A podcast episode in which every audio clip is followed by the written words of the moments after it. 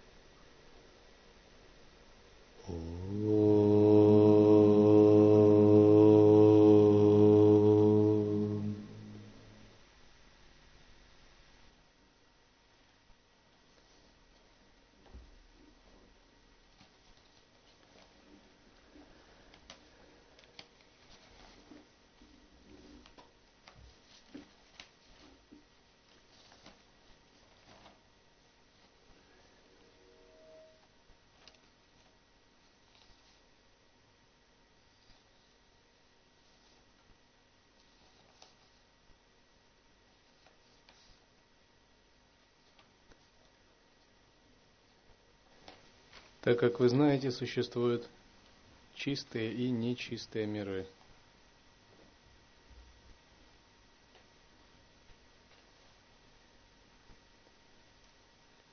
Чистые миры – это миры освобожденных душ. Они состоят из тонкого сознания, из тонких элементов.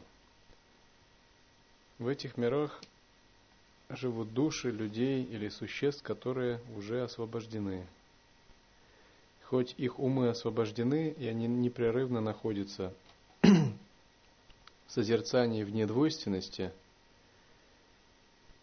их энергии проявляются. Либо у них есть остаточные кармы тонких элементов, которые проявляются в виде тонких тел. Либо они сознательно эманируют, создают свои собственные иллюзорные эманации, отправляя их в различные миры – которые помогают другим живым существам. Когда человек открывает свой ум без формы и переходит в чистый мир, говорят, что он достиг одного из уровней освобождения –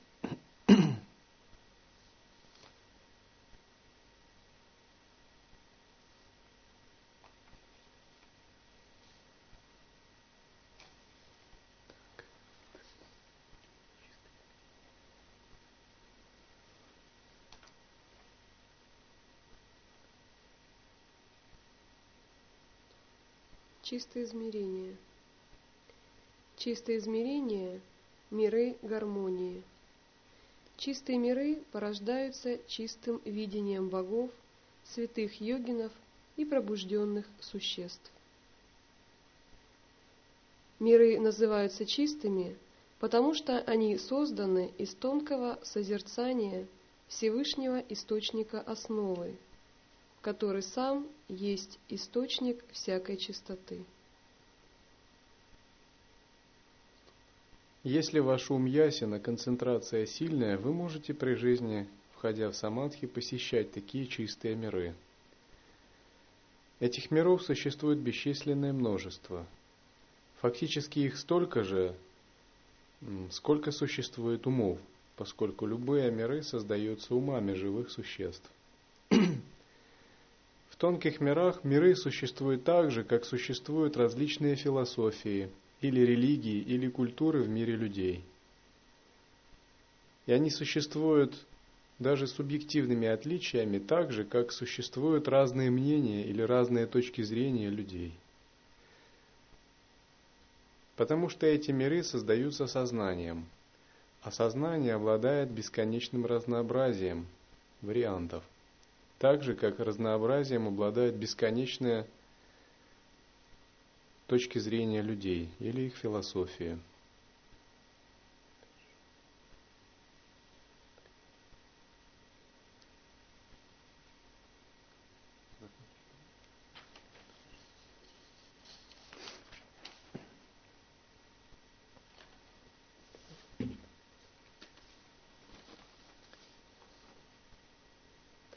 Это магические миры, порожденные сознанием, где нет грубых, нечистых материальных элементов. Они созданы силой только недвойственного сознания. То есть они существуют в намерении создавшего их существа, и длятся столько, сколько длится это намерение.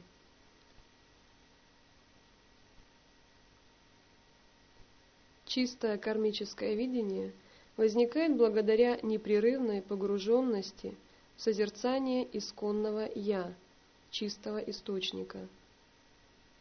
Когда в пространстве тонкого созерцания у йогина зарождается санкальпа, волевое намерение, тонкие игры творятся силой тонкого намерения.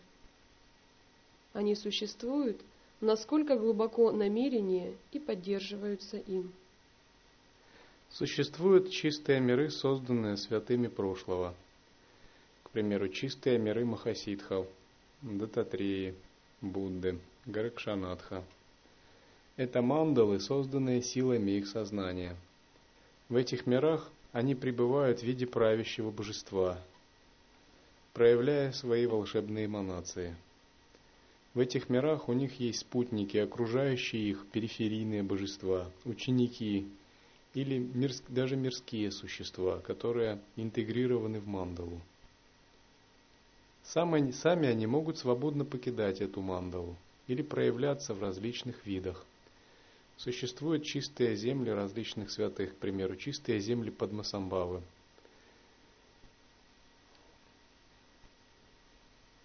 В этих мирах Падмасамбава предстает как мирской правитель, мирской царь. Круг приближенных учеников он учит учением, к примеру, тантры. Но другие существа, которые могут переродиться там, могут не распознать его, как пробужденного. Чистые небеса различных Будд, к примеру, небеса богов Тушитов, где правит Будда Майтрея. Чистые небеса бога Шивы, Кайласа, чистые небеса Кришны, Галока Вриндавана – Существует бесконечное разнообразие этих чистых миров, и вы в них можете входить силой намерений, если создаете соответствующую санкальпу. Существуют также чистые земли, связанные с гневными божествами или яростными проявлениями. Если туда попадет обычный человек, ему покажется, что он попал в ад – Однако даже эти земли называют чистыми или небесами, только с гневными аспектами. Это небеса, практикующих недвойственные практики тантры, особенно которые связаны с безумной мудростью, сублимацией пяти ядов. Там, к примеру, есть дворец, созданный из черепов или из человеческой плоти. Этот дворец окружен плотоядными дайкинями, которые все святые – Внутри этого дворца на троне из черепов и костей сидит э, одно из проявлений эманаций Будды, гневных эманаций.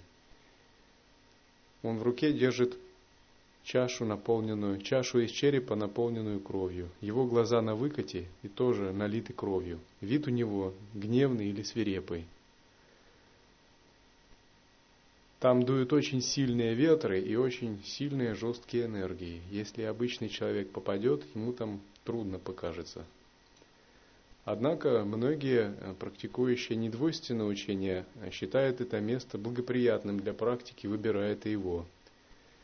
То есть, чтобы попасть в такое, в такое чистое видение, следует обладать очень глубоким недвойственным воззрением и сохранять чистую бхаву.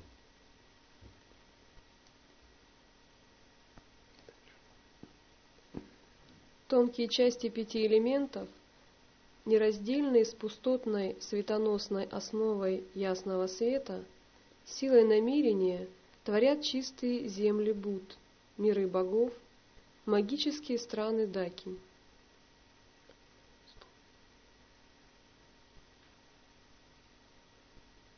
В чистых мирах существует присутствие ясного света. Он пронизывает все – в нечистых мирах ясный свет потерян живыми сознанием живых существ. И чистые, и нечистые миры создаются тонкими кармическими отпечатками в потоке сознания.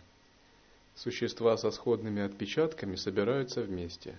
К примеру, тот факт, что мы сейчас находимся вместе, указывает на то, что у нас есть какие-то общие кармические отпечатки – которые позволяют нам создавать этот мир. Тот факт, что мы живем вместе в мире людей, в одном мире, указывает на то, что у нас есть общие кармические отпечатки с пятью миллиардами других живых существ на планете. Если бы у нас были другие кармические отпечатки, мы бы никогда здесь не оказались. Но тот факт, что мы постепенно пытаемся перейти в другое состояние и создаем другие кармические отпечатки, но означает, что мы очищаем наше кармическое видение в чистое видение. Когда мы полностью вытесним наши старые кармические отпечатки и реализуем недвойственное сознание, но у нас еще останутся остаточные кармы, мы переместимся в чистое видение, священный мир, подобный мандале – в облике божеств или божественных существ. И там те, кому не удастся полностью открыть недвойственность, вплоть до сублимации всех тонких карм, продолжат свою духовную практику, уже в пробужденном состоянии.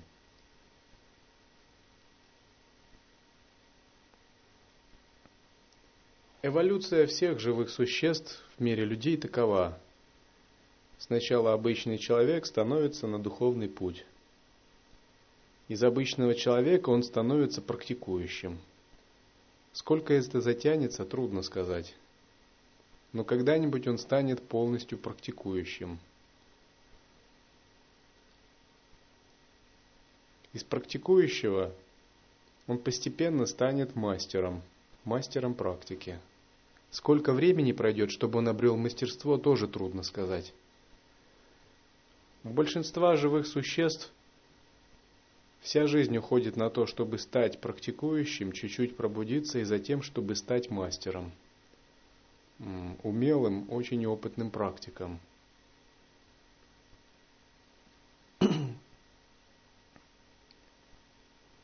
обычным святым. И стать мастером в течение одной жизни, стать обычным святым, в основном это задача большинства монахов, мирян, но эта задача не всеми может быть достижима. Однако это только самое начало на пути эволюции, на пути трансмутации.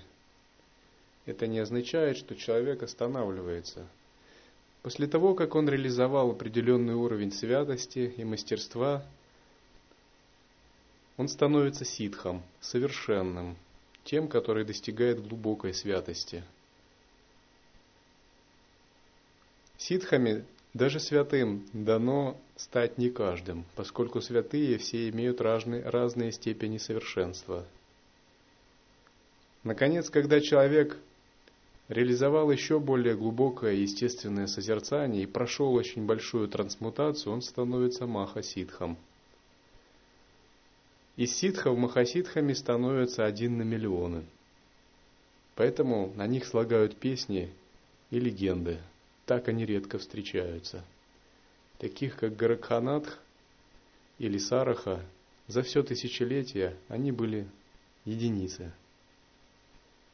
Они жили тысячу лет назад. Однако эволюция не останавливается на этом.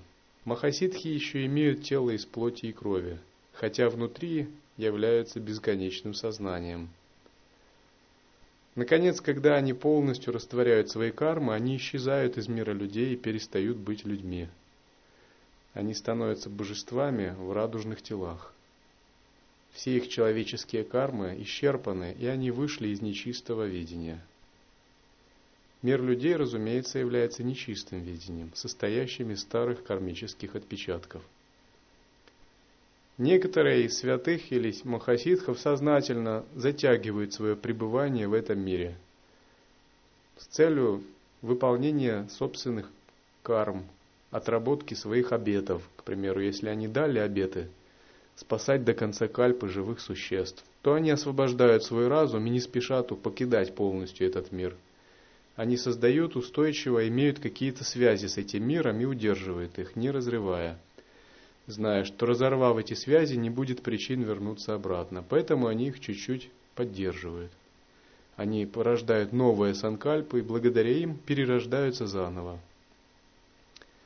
Поскольку они не являются обычными существами, они перерождаются не из-за кармы, а благодаря санкальпе, то есть силе воли, благодаря обетам и обещаниям живым существам, данным в прошлом, их рождения не являются нечистыми, их рождения являются полностью чистыми. Они рождаются только, чтобы реализовать свою собственную миссию, ни для чего больше. В таком случае они рано находят духовного учителя, вступают на путь Дхармы, без препятствий восстанавливают свой духовный уровень и, к примеру, зрелого, к зрелому возрасту восстанавливают свое видение миссии и продолжают ее. Некоторые ведут свою миссию в виде учителей, некоторые в виде спутников духовных учителей. Некоторые имеют совсем уж такие очень индивидуальные миссии. К примеру, помощь живым существам через искусство, написание текстов. Но если человек не создает такого намерения э, и не перерождается в соответствии с санкальпой, После достижения радужного тела у него нет причин попадать в этот мир, если он не отправит в него волшебную эманацию, иллюзорное тело. Поэтому он становится просто божеством в радужном теле, находящемся в другой сфере. И его дальнейшая эволюция заключается к расширению поля осознавания и углублению его, к созданию еще более глубокого и широкого пространства ясного света – когда ему удается это делать, он обретает еще более глобальные возможности в управлении энергией, в осознавании. Тогда он становится божеством, эманирующим бесчисленное множество тел. Его энергии могут распространяться и захватывать огромные области в большой Вселенной. Он может проявляться в мире людей, в мире асуров, богов, гандхарвов – отправлять свои эманации воды, разделяться на несколько эманаций, приходить в мир людей под видом мирских людей с определенной целью. Но это все его собственные волшебные эманации, которые распознать простым людям трудно. Он ведет здесь свою какую-то непонятную обычным существам лилу, помогая живым существам. Помогая живым существам, в общем, это такой образный термин – Святые не могут не помогать живым существам. Почему? Не потому, что они имеют понятие о живых существах или о помощи. Они пребывают в недвойственности. Однако они несут с собой свет, а этот свет естественным образом всегда помогает. Их миссия всегда это просветляющая сила, нисхождение просветляющей силы. Поэтому э, люди образно говорят, что миссия помощи живым существам. Наконец, на высших стадиях эволюции такое божество становится божеством Творцом Вселенных, божеством Брахмой, не отличным от Абсолюта, но еще имеющим определенные проявления –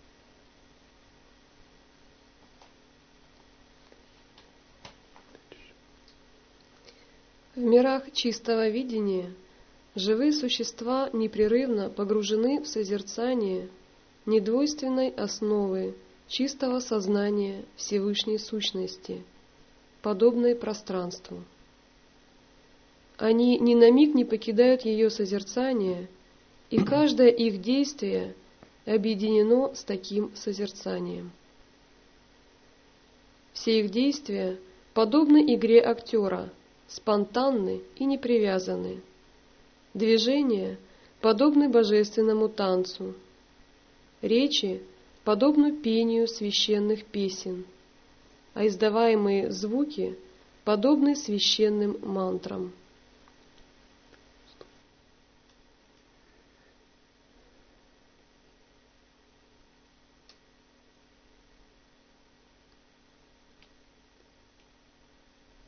Когда живые существа излучают внутреннюю энергию, это называется атмашакти. Самоизлучающаяся внутренняя энергия.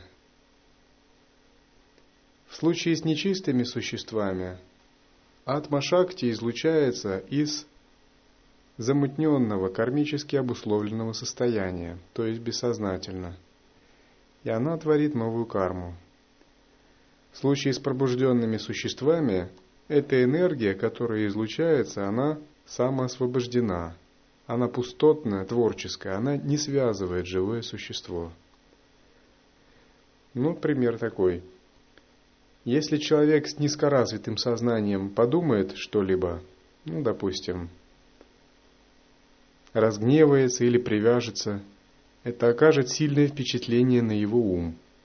Он будет это очень долго помнить и держать в сознании. И это будет двигать дальше, это может изменить его жизнь и вызовет поступки.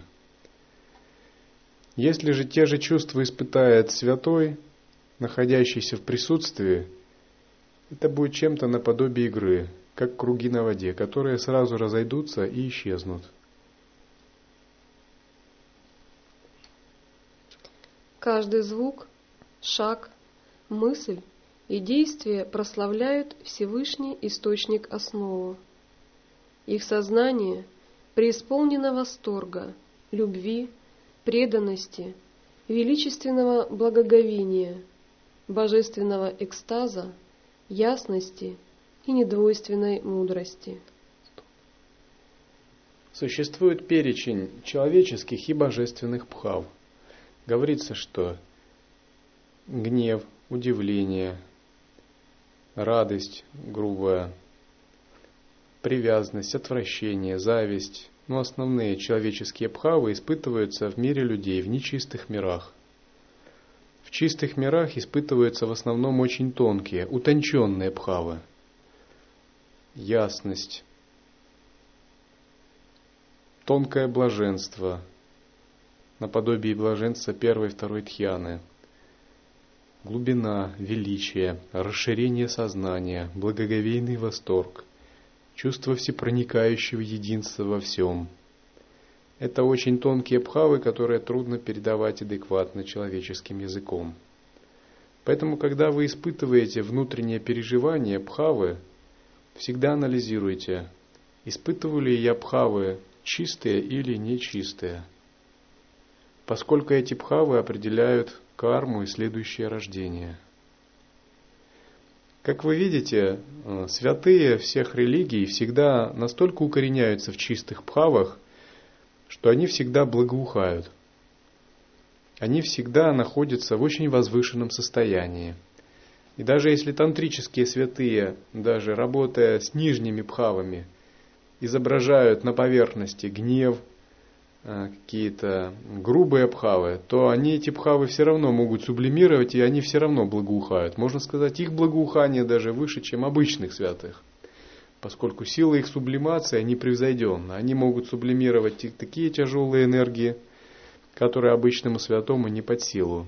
Но у них есть общее качество, это благоухание. Они переживают очень возвышенное состояние, они всегда живут в очень божественном, расширенном сознании – что нельзя сказать, конечно, об обычных практиках.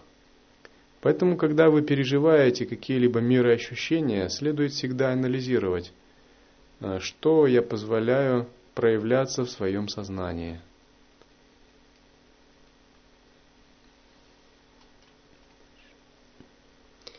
Даже населяющие эти миры божественные животные, птицы, растения проявляют такую мудрость.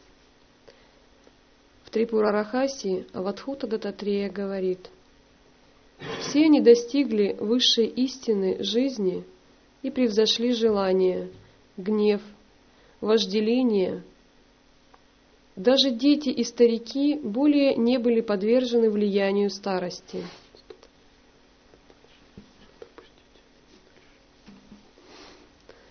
Поскольку чистые миры создаются не из грубых, а из чистых элементов – в этих мирах царит гармония, любовь, радость, очень долгая жизнь, условия в них благоприятны для жизни и духовного развития. Почему мы говорим «практикуйте чистое видение»? Постоянно практикуйте чистое видение, соблюдайте самаю, блюдите самаю, как свое сердце. Потому что таким образом вы постепенно входите в более высокое состояние сознания – Постепенно вы освобождаетесь от нечистых кармических отпечатков.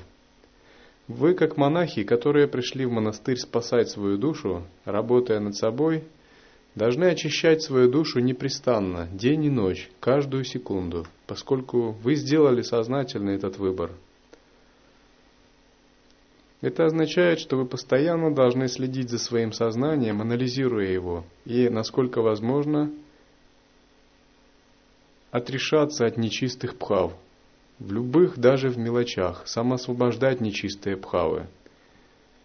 Если не, ваше мастерство невысоко, и вы не раскрыли естественное состояние, чтобы самоосвобождать нечистые пхавы, вы должны их трансформировать в противоположное, то есть породить протипакша пхавану, противоположное чувство. Возникла гнев, породить любовь. Возникла привязанность, породить отрешенность, ну и так далее. Наконец, если даже вы этим не владеете, вам надо их попытаться заблокировать, отстраниться от них, пресечь, как сильный побеждает слабого. Но если ничего не помогает, вам ничто не остается, как идти на исповедь, раскаяние и открывать свои помыслы духовному наставнику или духовному учителю. Это абсолютно необходимо делать. Никогда не следует носить нечистые пхавы долгое время. Ну, там, неделю, месяц, полгода. От всех нечистых пхав следует избавляться и приучить себя избавляться как можно быстрее. Творческий потенциал существ проявляется, максимально раскрываясь. Сознание – всегда пребывает в недвойственной ясности, подобно пространству, недвойственном блаженстве или в немысленном созерцании. Даже монах, который не достиг освобождения, но хорошо понял принцип созерцания, он открывает свой творческий потенциал – его сознание становится очень глубоким. Он постоянно пребывает в определенном виде тонкой интуитивной ясности. Все его нечистые бхавы растворяются благодаря пребыванию в этой тонкой интуитивной ясности, поэтому он пребывает большей частью в большой радости –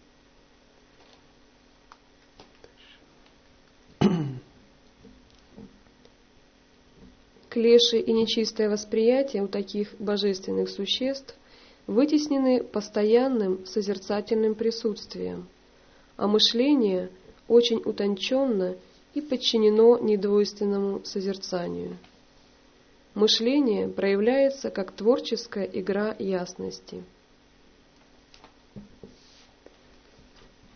У обычных существ из мира людей мышление не самосвобождено – то есть отсутствует тонкое наблюдающее сознание, которое способно останавливать мышление или управлять им. Фактически обычные люди или практики невысокого уровня очень сильно подвержены своему мышлению.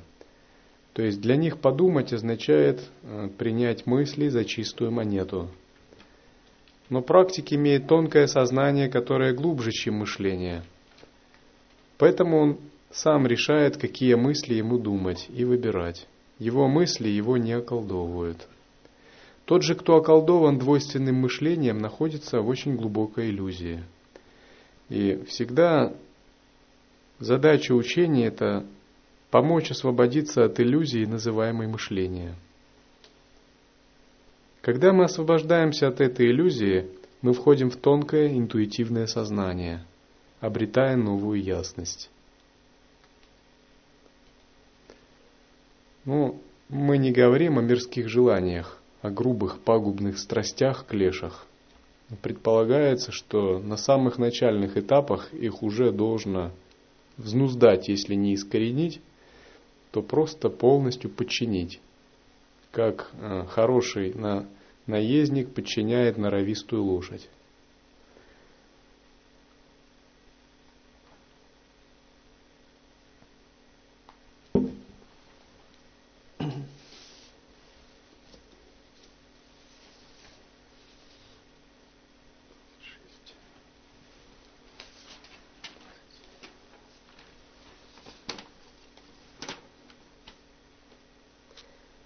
Поскольку нет сбивающих грубых пран, нечистых элементов, в чистых мирах у существ нет страданий, болезней, грубых страстей и желаний, состояний помрачений, а их божественные лилы и творческие способности не ухудшаются, а наоборот расцветают день ото дня.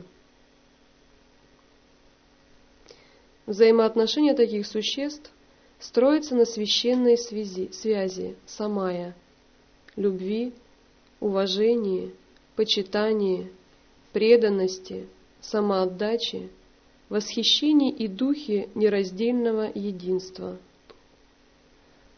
В низших мирах взаимоотношения очень непостоянны. Они строятся ну, на каких-то очень низких пхавах. Допустим, в мире людей взаимоотношения могут строиться на чувстве привязанности, на материальной корысти, на приверженности неким общим идеалам, к примеру, национальной идеи, политической идеи. Это нечто то, что объединяет людей на семейных или родовых связях. Однако, поскольку эти вещи очень грубые, они непостоянные, такие общности являются неглубокими – в нижних мирах фактически общности тоже имеют очень низкий характер. К примеру, в мире животных общность основана на чувстве стадного инстинкта, волчья стая. Они обусловлены необходимостью выживания. Или общности в еще более низких мирах строятся на основе общего сознания. К примеру, духи собираются вместе, нечистые или голодные духи потому что они чувствуют родство. Существа ада собираются вместе, потому что их не спрося поместили вместе. Высшие же миры в основном состоят из общности совершенно принципиального иного рода. Эта общность, если говорить кратко, это принцип самая. Это тонкие, утонченные божественные взаимоотношения, тонкая связь. Примеру, считается, что в мирах Дакинь, если э, кто-либо заболевает, то и заболевают все остальные, потому что они все разделяют общее сознание, и негативный энергетический потенциал влияет на многих других, кто делит эту самаю. То есть заболевает в данном случае, э, подвергается нечистым пхавам или разрушает самаю. Это очень важный принцип. Самая можно уподобить э, очень тонким взаимоотношениям. Ну, в мире людей скорее это может быть возвышенная любовь, самая близкая. Однако самая гораздо глубже, и она не связана с привязанностью и к любви, любовью к какому-то конкретному человеку. Скорее это общее чувство духовного единства, основанное на на дхарме. Это и есть принцип самая.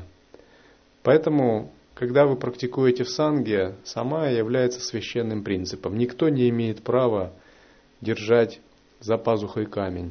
Никто не имеет права ненавидеть другого. Никто не имеет права питать нечистые мысли в отношении другого. Никто не имеет права э, как-то э, презирать кого-либо, недолюбливать что-то замалчивать, э, быть в таком недомолвленном состоянии, держать зуб на кого-то. Принцип самая означает простые, прямые и чистые взаимоотношения. Если же такое самая не блюдется, такой человек э, рано или поздно терпит крах в духовной практике, или он просто выпадает из общей мандалы. Он как бы никогда не способен реализовать тот дух сознания, который воплощается. Поэтому, когда самая отклоняются, это всегда вам тревожный сигнал, что надо их очищать сразу же в тот же день, немедленно. Как бы мы блюдем самая не потому, что нам так хочется – а потому что мы должны это делать. Это закон дхармы. Мы относимся к людям не потому, что относимся хорошо не потому, что мы считаем, что они хорошие, а потому что мы должны так делать, потому что это закон Дхармы, вот так.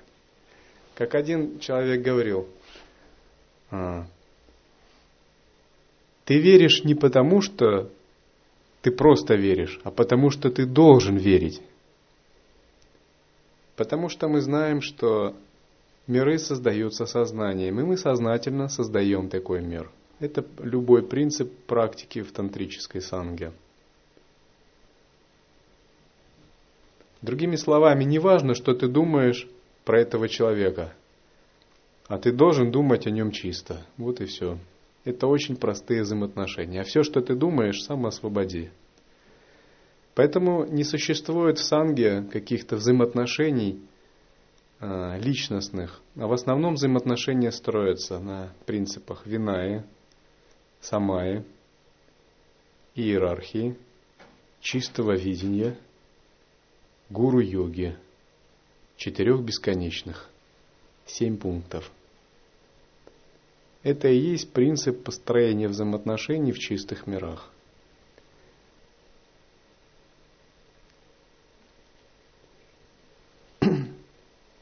Дух священного Самая пронизывает всю жизнь таких существ и проявляется в зависимости от склонностей в разных видах творчества. Существа, населяющие чистые миры, не работают подобно людям – а занимаются творчеством, связанным с сознанием.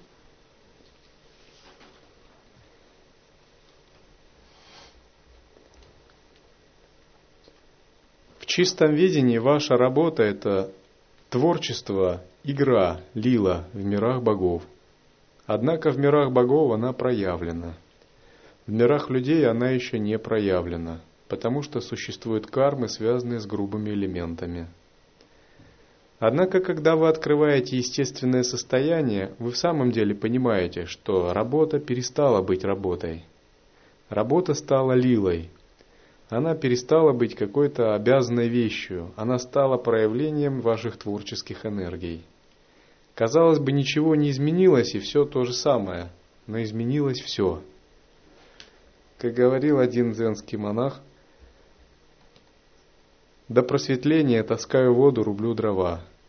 После просветления таскаю воду, рублю дрова.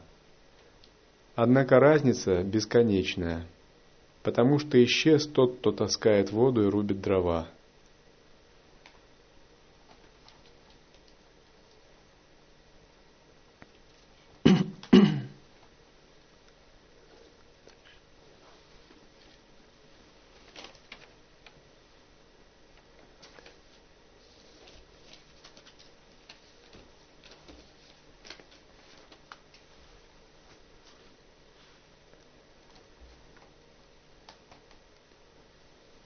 Существуют боги, которые не являются просветленными. Они реализовали определенную стадию поглощенности благодаря практикам прошлых жизней.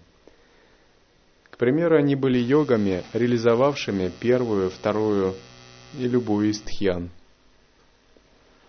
Такие йогины, не воссоединившись со Всевышним Источником, тем не менее освобождаются от человеческих карм и перерождаются богами –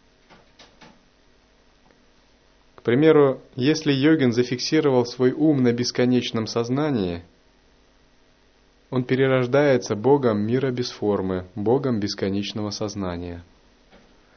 Допустим, есть человек, медитирующий на пустоту, и который увязает в ней. И, допустим, согласно учению, он не должен увязать в пустоте. Он должен объединять пустоту с формой – но из-за неумелости, то ли из-за отсутствия правильного руководства, он поглощается все-таки пустотой. Тогда в следующей жизни он идет в мир бесконечного сознания, становится Богом мира без формы, Богом бесконечного сознания.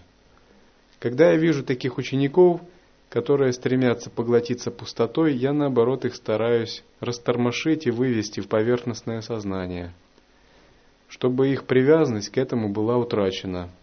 Я это делаю не потому, что мне так нравится, а потому что знаю, что он может стать одним из таких существ следующей жизни.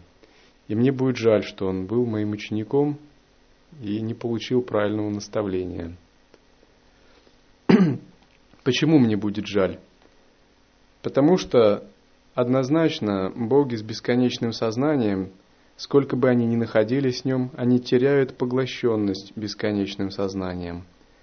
И потом входит состояние бесконечного пространства, немного на порядок ниже.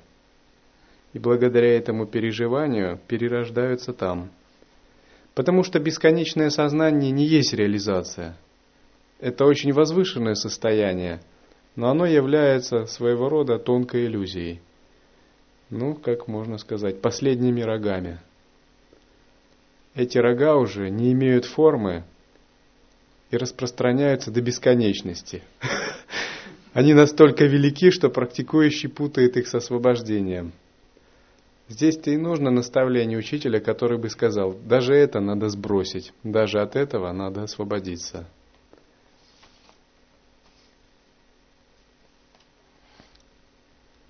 Высшие миры, высшие боги мира без форм очень непостижимы. Их даже невозможно классифицировать как-то иначе, чем по уровням созерцания, то есть по уровню тхьяны, в которой они пребывают. Потому что у этих богов нет материального тела, которое имеет размеры, место пребывания, форму, украшения, атрибуты и прочее. Они существуют просто как виды сознаний – как виды безграничных, беспредельных космических сознаний. Считается, что основой для миров без формы является мир, называемый небесами ярусных лотосов, который находится над миром форм. Но это можно сказать как тонкое состояние, в котором форма уже исчезает и бесформенное проявляется в зачаточном виде.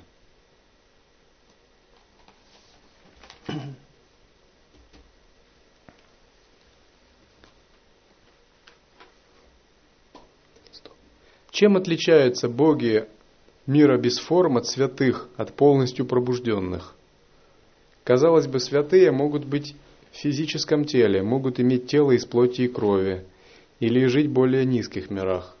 Ну, допустим, мир чистых земель или мир формы, конечно, ниже, чем мир без форм в относительном смысле. Но с другой стороны, святые имеют погруженность во Всевышний Источник. Их состояние ума находится за пределами седьмой и восьмой тхьяны. Боги же могут быть в более высоких мирах своим телом, но их сознание ума, состояние ума ищих полностью не пробуждено. То есть они не находятся в истинной недвойственности. Выходит так, что святые, имея тело из плоти и крови, и населяя миры более низкие, чем они, силой ума все-таки превосходят таких бесконечных богов. Силой пробужденности. Перерождение богов мира без формы. Перерождение богов, не достигших полного просветления, не определенно и не подчинено строгому закону кармы. Большинство существ, достигших мира без форм, постепенно опускаются вниз. Когда Бог высшего уровня сферы без форм умирает, то его поглощенность созерцанием, ни развлечение, ни неразвлечение угасает, и появляется переживание полной пустоты небытия. То есть происходит переход в более грубую медитативную сферу тхьяны. Для богов каузального мира или верхнего мира форм, конечно, не существует жизни в нашем понимании, не существует смерти в нашем понимании. Это очень глубокое, всеобъемлющее, непостижимое бесконечное сознание. Это глобальный космический разум, который пребывает в состоянии вечности и бесконечности. Однако у него есть еще идея «я есть», я есть все. Вот эта вот идея, очень тонкая, у него еще существует. И, конечно, такие боги не умирают, но у них медитативная самадхи понижается, и они переходят из восьмой в седьмую тхьяну, из седьмой в шестую, из шестой в пятую. условно такой переход называют перерождение. Почему они таким образом перерождаются? Потому что такое самадхи, основанное на медитативной поглощенности, не вечно. Говорят так, если запустить стрелу в небо, сколько ни лети, она все равно выпадет. Если запустить воздушного змея, когда-нибудь он все равно опустится с небес. Потому что это еще не, нельзя назвать естественным состоянием. Это поглощенность, основанная на концентрации. Естественное состояние – это следующая стадия, потому что есть тонкая идея «я», тонкое усилие. Естественное состояние за пределами всего этого. Поэтому тот, кто увлекается поглощенностью, не понимая, как освободить ее – имеет такую возможность переродиться Богом верхнего мира, мира без формы. Когда же эта поглощенность начнет угасать, он будет перерождаться в таком мире, из которого он снова сможет начать созерцать. Кто-то может сказать, а почему бы богам мира без формы, достигнув пятой или шестой тхьяны, потом не продолжить свою практику и не реализовать недвойственность, и полностью не войти в нирвану и не достичь того же освобождения, как и люди – или как и боги? Это будет очень логичный вопрос. Однако, говорится, что в таких состояниях практиковать невозможно. Поэтому, если выходит, если человек не, не достиг освобождения и встает вопрос, кем ему становиться, богом верхнего мира формы или рождаться в мире людей, святые ему посоветуют, лучше рождайся в мире людей. Потому что в верхнем мире формы ты потратишь огромное количество времени и не сумеешь вести практику. Верхний мир форм – это настолько поглощенное состояние, что медитировать там, созерцать, углублять созерцание невозможно. Только если ты не уже махасидха. Ты будешь поглощен состоянием бесформенности не сумеешь прогрессировать. Прогресс в верхних мирах формы, в мирах без формы невозможен. То есть это статичное состояние, когда человек вошел или сознание вошло в определенное состояние, оно двигается дальше, только в этой плоскости. Чтобы перейти с этой плоскости, человек должен быть уже реализованным. И оно будет двигаться в этой плоскости, может быть, 60 тысяч лет, поскольку время там течет иначе. А затем, когда иссякнет сила намерения или сила концентрации – сознание начнет опускаться вниз. Когда такое сознание начнет опускаться вниз, оно будет идти до такого мира, с которого оно начнет, сможет продолжать созерцание. Допустим, если Бог верхнего мира форм не мог созерцать в состоянии бесконечного сознания, но его духовный уровень все-таки был довольно высок, он может затем опуститься до верхнего мира формы, до небес Брахмы – и на небесах Брахма он уже сможет продолжать свое созерцание, не будет захвачен первой тхьяной. Он уже сможет прогрессировать. Для него прогресс может быть возможен. Если же он был слабым практиком, ему придется переродиться еще ниже, к примеру, с первых небес Брахмы в мир людей. И в мире людей он точно сможет продолжить созерцание, потому что в мире людей есть поверхностное сознание – и прогресс возможен, либо он родится в чистой земле. В этом как бы проблема того, что нельзя захватываться и поглощаться бесформенными тхьянами. Потому что такой человек вместо искомой точки зависает на огромный неопределенный промежуток времени.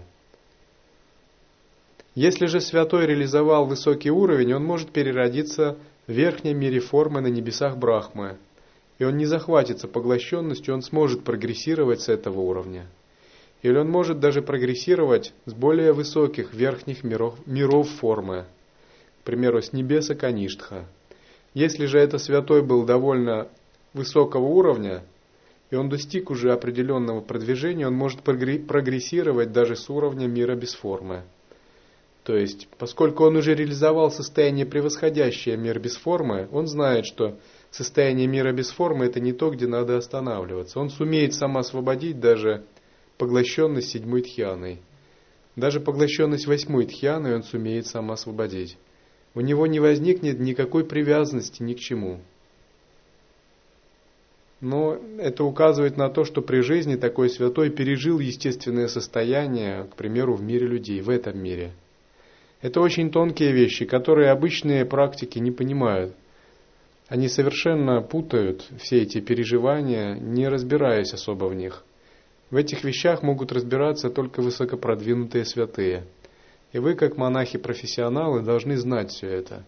Это ваша жизнь и ваша практика –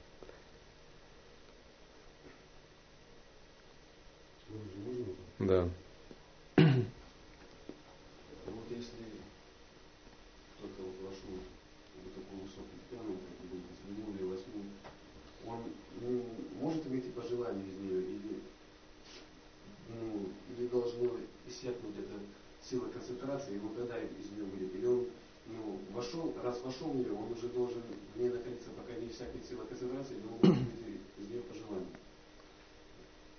Если не возникла привязанность, он всегда может выйти из нее по желанию. Дело в том, что если человек просто не сам освобождает такую привязанность, и его ум там, в течение всей жизни, лет 20, увязает в этой тхьяне, и он как бы принципиально не хочет ее сам освобождать, считая это э, высоким миром, вот тогда он не может уже выйти. Да.